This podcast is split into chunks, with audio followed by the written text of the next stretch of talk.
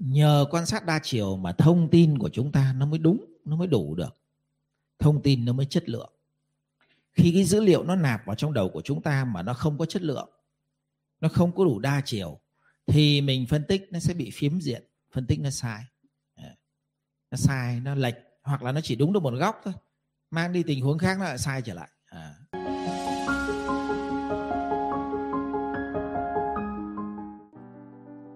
Nên ở đây rất nhiều các anh chị có một cái doanh nghiệp hoặc là có một cái cuộc sống hôn nhân gia đình, thì mình có bao giờ mình đặt những cái câu hỏi theo chiều sâu không?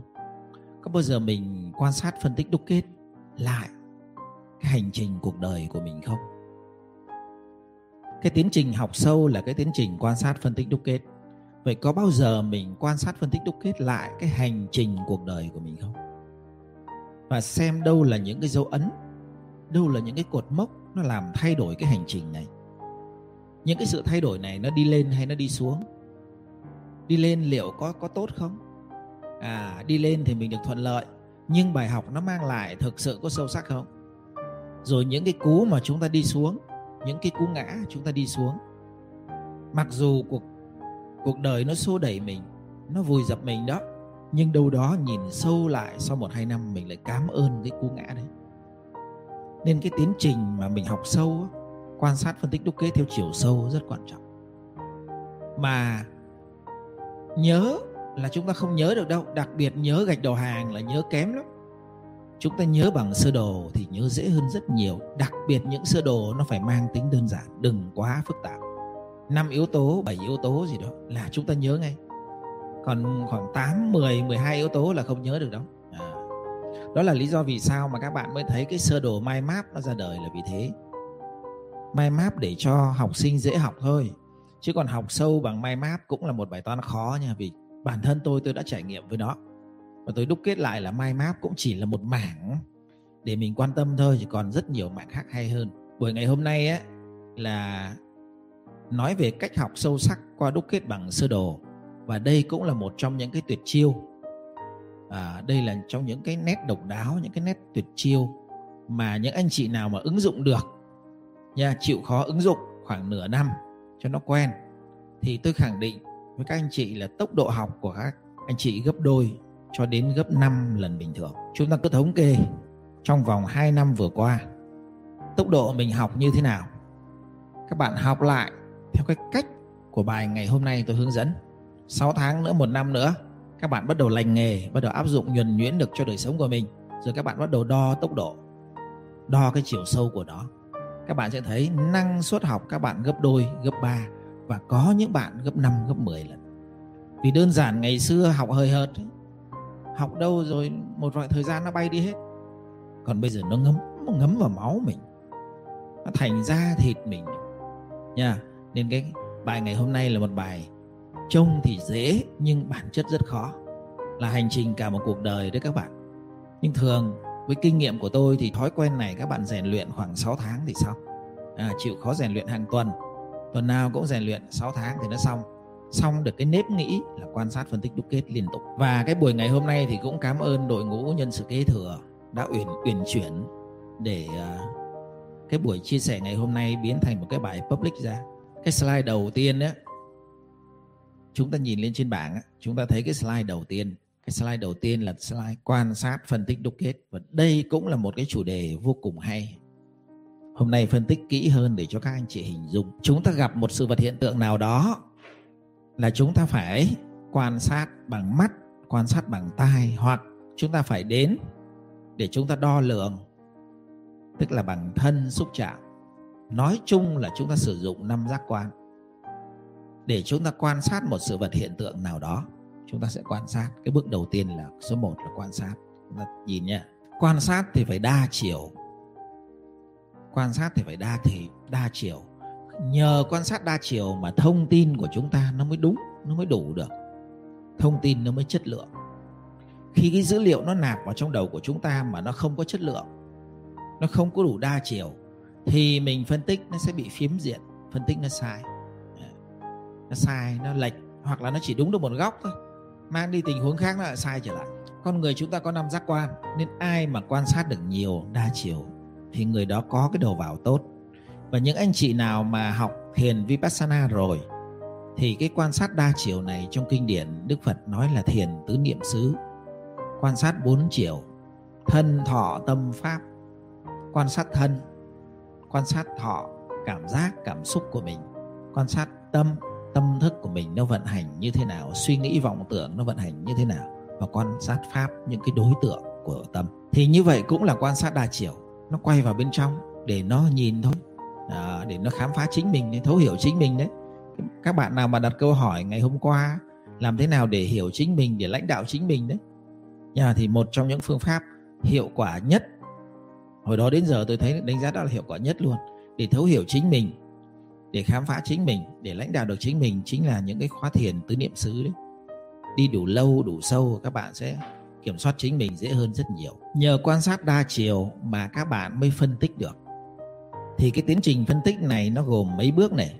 Bước đầu tiên là các bạn nhìn cái tổng quan và các bạn phải tách được nó ra. Tách được nó ra gồm nhiều lớp, nhiều đối tượng. Chúng ta nhìn vào một chiếc xe đạp là chúng ta nhìn tổng quan cái chiếc xe đạp nó vận hành. Ồ, ngồi lên đạp xe sướng. Nhưng chúng ta nhìn thẳng vô nó một lúc, chúng ta tách lớp ra này. Đâu là cái bánh xe, đâu là cái cái cần lái, đúng không? À, đâu là cái bộ sên, bộ xích, rồi đâu là cái trục của bánh xe, đâu là cái bộ phận chuyển động để mình đạp lên nó, rồi đâu là cái bộ thắng, bộ phanh. Tất cả những cái đó nó chính là mình tách lớp. Thế là các bạn còn trẻ mà, các bạn thanh niên về tháo luôn chiếc xe đạp ra, tháo ra luôn, tháo nó rời từng bộ phận ra. Thế là nó trên mặt sàn mấy chục bộ phận, mình tháo ra kỹ nó lên cả trăm bộ phận.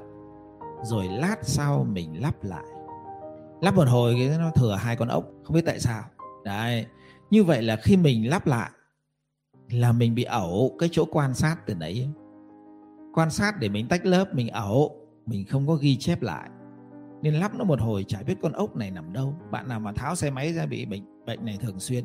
Nhưng mà khi các bạn tháo ra lắp vào vài lần rồi thì không còn thừa, không còn thiếu ốc nữa. Và khi lắp lại, chiếc xe lại chạy bình thường trở lại. Tức là ráp lại, nó lại vận hành trở lại. Thì đây là tiến trình các bạn đang phân tích một vấn đề. Phân tích thì phải tách được lớp ra, rồi ráp nó lại, nó lại phải vận hành. Đó, tiến trình này là một tiến trình rất quan trọng. À, vì trong quá trình mà các bạn tách lớp rồi ráp lại vận hành, các bạn phát hiện ra những bộ phận bị hư hỏng, những bộ phận cần phải thay, những bộ phận cần phải cải tiến, và kể cả những bộ phận nào thừa phải bỏ. Vậy đây chính là cái tiến trình cải tiến công việc. Ứng dụng trong công việc là chúng ta cải tiến công việc đấy nha. Cái đoạn ngắn ngắn thế này mà hay lắm đấy. Từ từ lát nữa mình sẽ lấy ví dụ thêm. Thì trong cái quá trình mà các bạn suy ngẫm, các bạn phân tích tách lớp cái vấn đề ra, thì trong đạo Phật nó có một cái quy luật mà các bạn buộc phải tách lớp ra, rồi các bạn lại phải ráp lại cho nó vận hành. Đó là quy luật nhân, duyên, quả. Người ta hay nói tắt là quy luật nhân, quả. Bản chất nó là nhân cộng với duyên cho ra quả. Trong kinh điển Đức Phật gọi là quy luật nhân quả, hoặc là uh, lý duyên khởi, trùng trùng duyên khởi.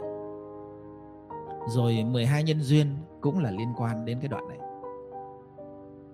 Nên bạn nào mà học mười hai nhân duyên rồi thì các bạn sẽ thấy là cái vũ trụ này nó vận hành bởi hàng tỷ, hàng triệu nhân duyên.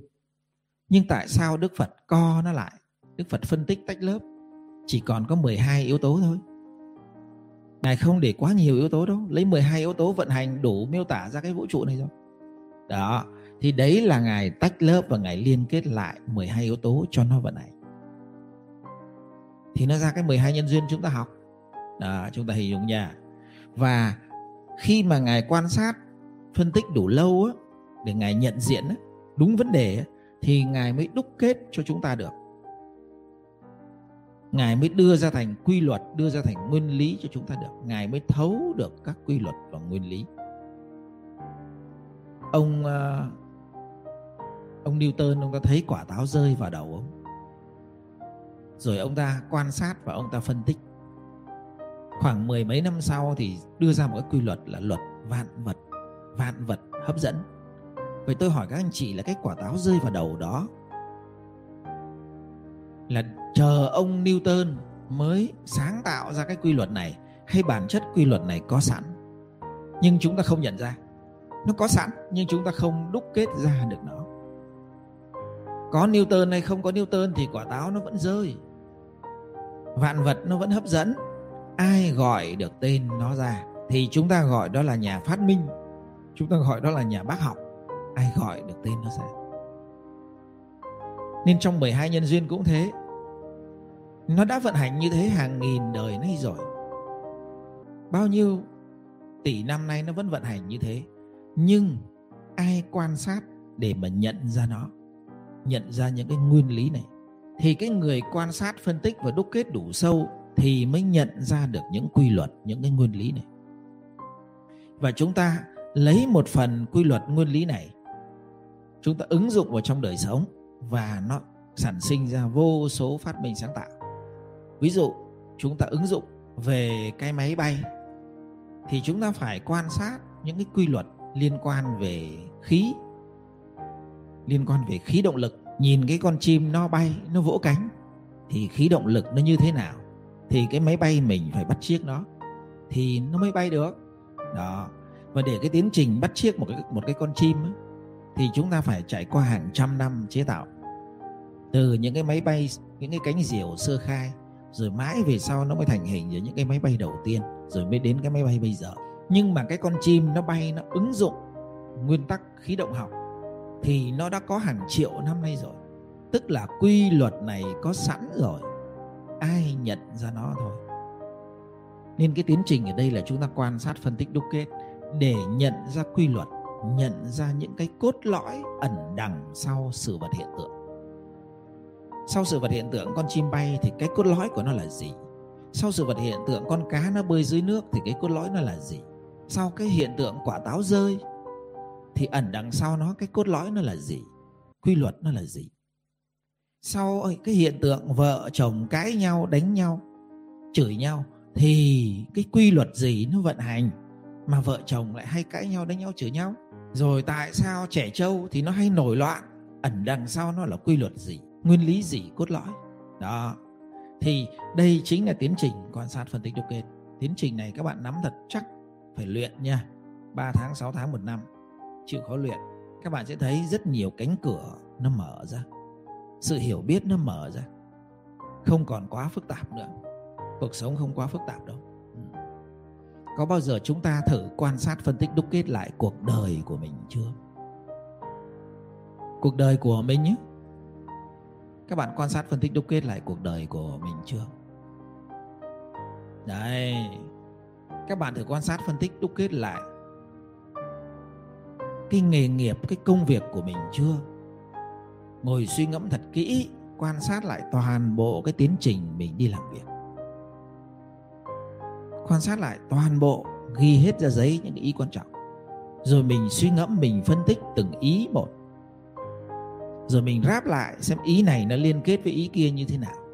Với một cái sự lười biếng, với một cái sự không có ham học hỏi, nó ráp lại thì nó sinh ra cái kết quả gì? Mình ráp lại dần đi. Với những cái việc gì mà các bạn yêu, các bạn làm việc nhiệt tình, không có toan tính về lương thưởng, thì sau sáu tháng các bạn thấy cái kết quả gì? Đấy là tiến trình các bạn phân tích nhân duyên quả đấy. Để rồi một ngày các bạn đúc kết ra được, ồ, cái tiến trình cuộc đời của mình này, đặc biệt trong công việc này, là khi mà mình làm những cái việc nào mà mình yêu việc và toàn tâm toàn ý, ít toan tính đến lương thưởng, thì công việc đó trổ những quả rất là tốt, nó lâu dài. Còn những cái việc gì mình cứ toan tính thiệt hơn, làm việc thì đối phó, thì mình thấy kết quả nó cứ tệ. Thì mình phải nhận xét được những cái đấy. Đấy là đúc kết về cuộc đời của các bạn, cuộc đời trong công việc. Thế bây giờ mình nhìn, nhìn lại cuộc đời của các bạn trong hôn nhân gia đình là gì? Cuộc đời của các bạn trong phát triển bản thân là gì? Thử đúc kết đi nha. Yeah. Thì cái tiến trình quan sát, phân tích, đúc kết này bạn nào làm được, chúc mừng các bạn. Và để các bạn trong cái đội ngũ nhân sự kế thừa, để có được cái chiều sâu của quan sát, phân tích, đúc kết này, thì chúng tôi dùng một số cái bộ giáo trình, một số cái bộ sách tinh hoa, sách của cổ nhân để lại, sách tinh hoa để mà cùng học. Và chúng ta tập quan sát, phân tích, đúc kết từng câu chuyện trong những cái sách tinh hoa đấy. Sau đó chúng ta đúc kết lại rồi chúng ta sơ đồ hóa nó, chúng ta kể lại và chúng ta ứng dụng nó vào đời sống của mình. Thì chỉ sáu tháng thôi, các bạn sâu sắc hơn rất nhiều. Và bạn nào mà thực sự đi hết sáu tháng một cách toàn tâm toàn ý, tôi khẳng định sáu tháng là các bạn lật một trang mới về cuộc đời của mình. Ít nhất về cột trí tuệ được lật sang một trang mới, nhìn vấn đề đa chiều hơn, phân tích sắc bén hơn và đúc kết đúng trọng tâm, đúng cốt lõi hơn, và cách ứng dụng cũng hiệu quả hơn. Lúc này sáu tháng các bạn chỉ cần luyện ba quyển sách thôi. Không cần sáu tháng các bạn phải luyện mười quyển đâu. Một tuần một quyển là sáu tháng các bạn đọc đến hai mươi lăm quyển lận, hai mươi sáu quyển lận. Cái đó là số lượng thôi. Quan sát, phân tích, đúc kết là chất lượng. Lưu ý nhé, là chất lượng, không phải là số lượng à. Nên đây tôi gọi là phương pháp học sâu. Đây tôi gọi là kỹ năng tự học. Vì cái tiến trình quan sát, phân tích, đúc kết ông thầy không cho các bạn được. Các bạn có mắt, các bạn có tai, các bạn phải tự mà quan sát đa chiều. Các bạn có cái não, các bạn phải tự suy ngẫm và phân tích. Và các bạn phải tự rút ra những cái bài học sâu sắc, đúc kết ra những nguyên lý cốt lõi. Toàn bộ do bạn hết. Ông thầy không làm gì được. Ông thầy cho được công thức thôi. Còn các bạn phải tự quan sát, tự suy ngẫm, tự đúc kết lại từng cái công thức này. Nên lớp nhân sự kế thừa là một cái lớp mà nó duy trì những bạn nào mà đã học lớp Chánh kiến một hoặc là đánh thức ý nghĩa cuộc đời. Thì đây là một cái lớp duy trì theo chiều sâu, theo chiều sâu của cái lớp Chánh kiến một, đi vào chiều sâu và dùng cái giáo trình khác Chánh kiến một nha. Dùng cái giáo trình là sách tinh hoa, chứ không dùng giáo trình là những cái slide trong Chánh kiến một nha. Khóa đào tạo đội ngũ nhân sự kế thừa cùng lan tỏa giá trị sống và đánh thức ý nghĩa cuộc đời. Những bạn nào đi vào cái lớp này thì xác suất trở thành một cái người thổi hồn nhân cách là có, xác suất là cao. Chúng tôi có một ước mơ hai mươi năm nữa các thế hệ trẻ dám sống tử tế và đầy cống hiến. Làm thế nào để các thế hệ trẻ dám sống tử tế và đầy cống hiến? Phải có người thổi hồn nhân cách cho thế hệ trẻ. Thì chúng ta là những người đã trung niên rồi. Thậm chí có những người là bắt đầu vào về già rồi, ba mươi mấy, bốn mấy, có những bạn năm mươi mấy, sáu mươi rồi. Thì chúng ta thử suy ngẫm, chúng ta có dám dấn thân vào một cái con đường sâu sắc hơn về sự hiểu biết, để rồi mình thổi cái hồn của sự hiểu biết, cái hồn của cái nhân cách con người cho thế hệ mai sau không? Bạn nào mà thích đi cái hướng này, vui lòng bước vào cái đội ngũ này. Nếu các bạn có khiếu trong lĩnh vực giảng dạy, các bạn sẽ trở thành giảng viên kế thừa. Nếu các bạn không có khiếu trong lĩnh vực giảng dạy thì các bạn trở thành người phát triển bản thân, trở thành người đào tạo đội ngũ nội bộ, trở thành người biết nuôi dạy con dễ hơn rất nhiều. Nuôi dạy con cũng rất là dễ nếu các bạn biết được ba cái bước này, quan sát, phân tích, đúc kết thôi nha. Thì đấy tôi kêu gọi. Và đây là cái khóa sáu tháng, tuần gặp nhau một buổi thôi, không có nhiều nha. Còn đâu về làm bài tập, tự học mà phải làm bài tập lè lưỡi ra. Bạn nào mà cảm thấy ngại làm bài tập thì đừng bước vào nhóm này. Nhóm này một tuần làm ba bài tập lận nha. Tôi đọc sơ bộ vài cái nội dung thôi này. Đâu là cốt lõi của cái nghề truyền lửa theo chiều sâu? Cùng đọc sách tinh hoa, rèn quan sát, phân tích, đúc kết liên tục, kỹ năng đọc sách một cách sâu sắc, kỹ thuật soạn bài giảng từ thô cho đến tế. Nếu có điều kiện, bạn nào đã học nhân tướng rồi thì luyện luôn năng lực quan sát nhân tướng trong lớp, để từ đó mình biết cách đặt câu hỏi, mình biết cách hài hước, tư duy hài hước trong những cái, những cái tình huống mình ứng dụng được. Đó.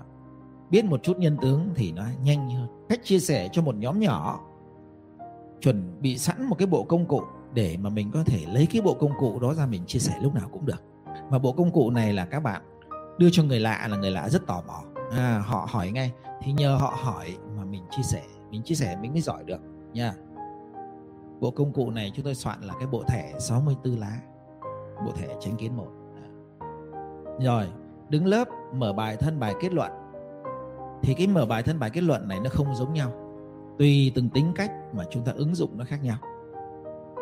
Nên chúng ta phải lọc ra được cái tính cách mặt mạnh để đứng lớp. Có những người họ rất thích chia sẻ dạng nhóm nhỏ một, hai, ba người coaching. Còn có những người họ lại thích public ra hơn. Thì với mỗi xu hướng tính cách khác nhau thì chúng ta sẽ có cái cách mở bài thân bài kết luận nó khác nhau, chứ không có một công thức đâu. Và cái cuối cùng, đây là một cái yếu tố rất quan trọng, đó là chúng ta phải tập quản lý cảm xúc, vượt qua cái nỗi sợ trước đám đông, nỗi sợ trước chia sẻ trước đám đông. Và chúng ta phải luyện để cho mình giỏi lên mà lại khiêm tốn. Giỏi hơn mà khiêm tốn hơn là bài toán rất khó. Còn hầu hết mà các bạn đã học những cái lớp này sinh ra là các bạn giỏi hơn người ta, các bạn phân tích bén hơn người người ta, nhìn nhận vấn đề sâu sắc hơn, thì tự cao nó khởi sinh. Mình không còn khiêm tốn nữa. Cái bản ngã nó khởi sinh rất nguy hiểm. Rồi về sau nó giết mình lúc nào. Bản ngã nó giết mình, giết mình trong tự cao, tự đại à. Nha, nên mình phải luyện giỏi hơn mà khiêm tốn hơn. Đó, tất cả những cái đó là chúng ta phải cùng luyện. Học phí thì không đáng kể. Học phí thì rẻ hơn bèo. Các bạn đi vớt bèo trong sáu tháng còn nhiều tiền hơn cái lớp này trong sáu. Chi phí hết lớp học này, đó là học phí là ba triệu trong sáu tháng. Đặt cọc cam kết ba triệu, để nếu không làm bài tập thì bị trừ. Mỗi một lần bị trừ đâu hai ba trăm thì đó tôi chả nhớ nữa. Đó. Còn các bạn mà, mà học nghiêm túc thì đâu có bị trừ. Không bị trừ thì các bạn lại được trả lại ba triệu. Các bạn hình dung chưa?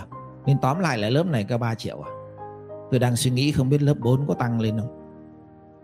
Tăng lên cho nó máu, hay thôi cứ giữ như thế này. Tôi đang tính tăng lên để những giáo viên vùng sâu vùng xa họ được miễn phí, những giáo viên học ở xa họ được miễn phí. Các bạn đóng tăng lên thì sẽ có thêm được vài chục người được học miễn phí. Đó. Và một tuyệt chiêu nữa, đó là cái lớp áp suất. Đây, lớp áp suất. Than bùn, than đá hay kim cương là do các bạn quyết định nha. Áp suất, áp lực tạo kim cương trong ba tháng. Thì lớp này tôi sẽ có điều kiện tôi giới thiệu sau cho các bạn. Các bạn cứ vào cái đường link này nha, và có nhóm Zalo này rồi tự động hỏi thì sẽ có cái người chăm sóc các bạn. Lớp áp suất cũng là một trong những tuyệt chiêu đấy. Biến than bùn thành than đá sau một thời gian, và biến than đá thành kim cương thì khắc nghiệt hơn rất nhiều. Nó giống như là học kỳ quân đội ấy, nhưng mà mình ứng dụng trong công việc, chứ nó không làm việc cái kiểu ngày qua ngày tám tiếng mười tiếng nữa. Mình nén nó lại. Mình nén nó lại công suất gấp ba lần trong một ngày. Sau đó các bạn nén liên tục khoảng ba hôm, năm hôm. Cái tháng nào mình cũng dợt vài lần như thế. Thì từ đó các bạn quen với áp suất cao. Và một ngày đẹp trời, các bạn quay trở về với môi trường thông thường.